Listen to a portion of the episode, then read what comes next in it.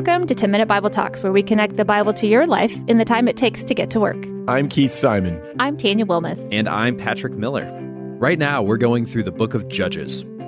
If you haven't subscribed to our new podcast, Truth Over Tribe, I'd encourage you to take some time and go do that right now. We've got interviews about culture, politics, and the things you really care about with people like John Mark Comer, Jon Tyson, Os Guinness, and many, many others. It's going to be a, a great podcast. I've been excited about the interviews and the topics that we've taken on. So stop right now, go subscribe to Truth Over Tribe on your podcast player. Eric and I just got back from a 20th anniversary trip to Arizona, and the resort where we stayed for the last couple of days of our trip had this little chapel next to the bell stand. And of course, I had to go in and check it out. There were crosses and candles, a few chairs, and some obituaries left behind from loved ones. It was a quaint and a quiet little place. I appreciated it for its refuge and its honor there in the middle of a bustling resort in a busy city. And I glanced up to look around the small room at the walls and the ceiling, and I noticed a plaque toward the rear with a person's face etched on the left side. I was curious, so I walked over to get a closer look, and it was a dedication to the person who had founded and established the property in the early 20th century. And it was thanking him for his vision and his hard work to make this little refuge in the desert. But it was the last line of the plaque that really got my wheels spinning. After describing his vision and career, the last line of dedication read, he lived the perfect Christian life every single day.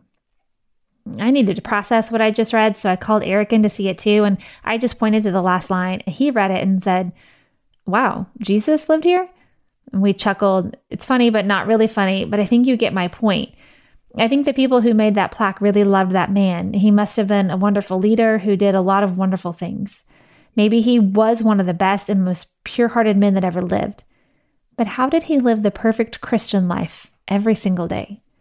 In Judges chapter 17, the focus takes a shift into the internal condition of the people of Israel and the way they were doing religion. their ability to rightly worship God is weakening and decaying as they get further and further from the knowledge of the true God and His law. There's a ton of religious language being used. There are lots of religious symbols lying around. There are religious practices going on. It's a chapter full of religion, but who is it all about? Who does it all point to? And the scene takes place in Ephraim, and the main character is Micah, whose name really means who is like Yahweh. It's ironic because his name was supposed to be one of devotion and honor to the one true God. But his mom had a silver idol made for him out of money she consecrated to the Lord. The whole situation there is just backward.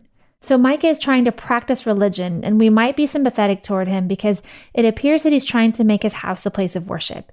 He has a shrine, he makes an ephod for his priest, household gods, and he appoints his son and he ordained him as a priest. He's trying to establish a sanctuary, if you will, where he and members of his household can go and perform rituals and ceremonies to connect with something or someone bigger than themselves. He has a desire to worship something. And he takes this even a step further when he comes across a priest from the tribe of Levi looking for work. Also problematic, by the way, because the priest should have been provided for through tithes. Anyway, again, Micah seems to be a sympathetic character because he offers the priest a job in his own home and he offers to pay him and he treats him like a son. Interestingly, we don't know what happened to Micah's own son that he'd already ordained. There are several problems with this whole thing. He's making and worshiping idols out of metal. He's ordaining people as priests even though he has no power to ordain. He's worshiping in a shrine in his personal compound. Out of desire for connection with something greater, he's basically mixing and matching elements of true worship with practices that are completely unacceptable to God. And partially, this was a leadership problem.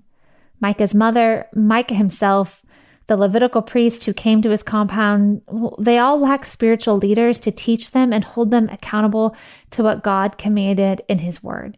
And because they didn't know, they filled in the gaps with what made sense to them and their culture and their way of life at the time.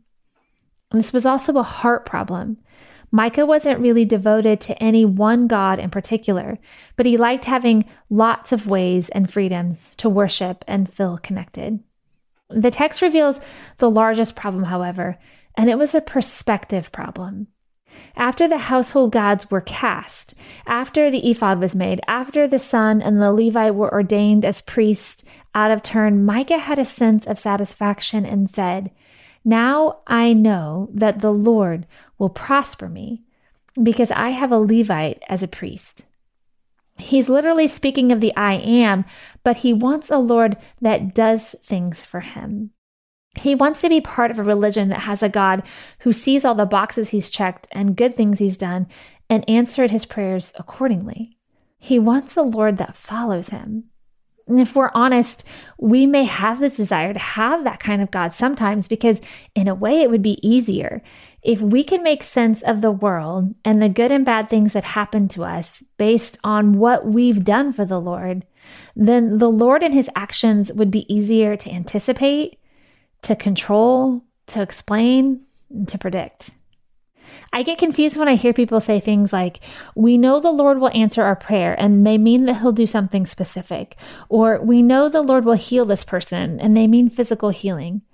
Or sometimes it sounds like this I prayed for money, and the Lord sent me exactly what I needed. God is good. I prayed for a child, and the Lord gave me a baby. God is good. I prayed for a spouse, and the Lord led me to the right person. God is good. I hear that and I wonder would God be just as good if He didn't give money, a child, or a spouse? Is God good because He did those things or good because He is God? See, Micah defined prosperity in terms of what he wanted from God. But the Bible defines prosperity in the cross. The cross. It's the place where everything we have ever needed has been given and done on our behalf. The cross is the place where the things we have done are covered by the blood of Jesus, and that which we can't do is done for us by his blood. And there's nothing in the cross that looks like our world's definition of prosperity. To the Roman world, the cross was a place of shame, guilt, and disgrace. The cross was the lowest and most humiliating form of death. Yet, Jesus, Jesus took on that humiliation for us, knowing we could never do enough things right enough to live the perfect Christian life, making it so we don't have to. All he asks of us is surrender to him, surrender to his plans, his timing, his ways, his cross. Our pastor recently encouraged us to memorize Psalm 23 The Lord is my shepherd, I shall not want. He makes me lie down in green pastures. He leads me beside still waters. He restores my soul for his namesake. I was walking on the trail, phone in hand, saying those verses, and I couldn't help but think about how different those words are from Micah's when he says, Now I know the Lord will prosper me because I've appointed a Levite as a priest. See, Psalm 23 paints a life of prosperity where we are surrendered to God's leadership where prosperity is defined by the nature of His kingdom and not ours, where we're at peace because our outcomes are in His hand. The Christian life is not one perfectly lived, but one imperfectly surrendered to Jesus. He's the only one who can give us everything we will ever truly hunger and thirst for. We may lack health, finances, time, sleep, affirmation, but we will not lack eternal hope and security. We will not lack unconditional love. We will not fall short of mercy and grace. And we will not lack true righteousness. Now I know the Lord will prosper me because He is the Lord. Thanks for listening. If you've enjoyed this content, please subscribe and give us a rating. That helps others find this podcast more easily. Also, ask yourself who you could share this podcast with. Texting an episode to a friend or family member is a great way to help them grow spiritually. If you want to go deeper, check out our show notes for book recommendations.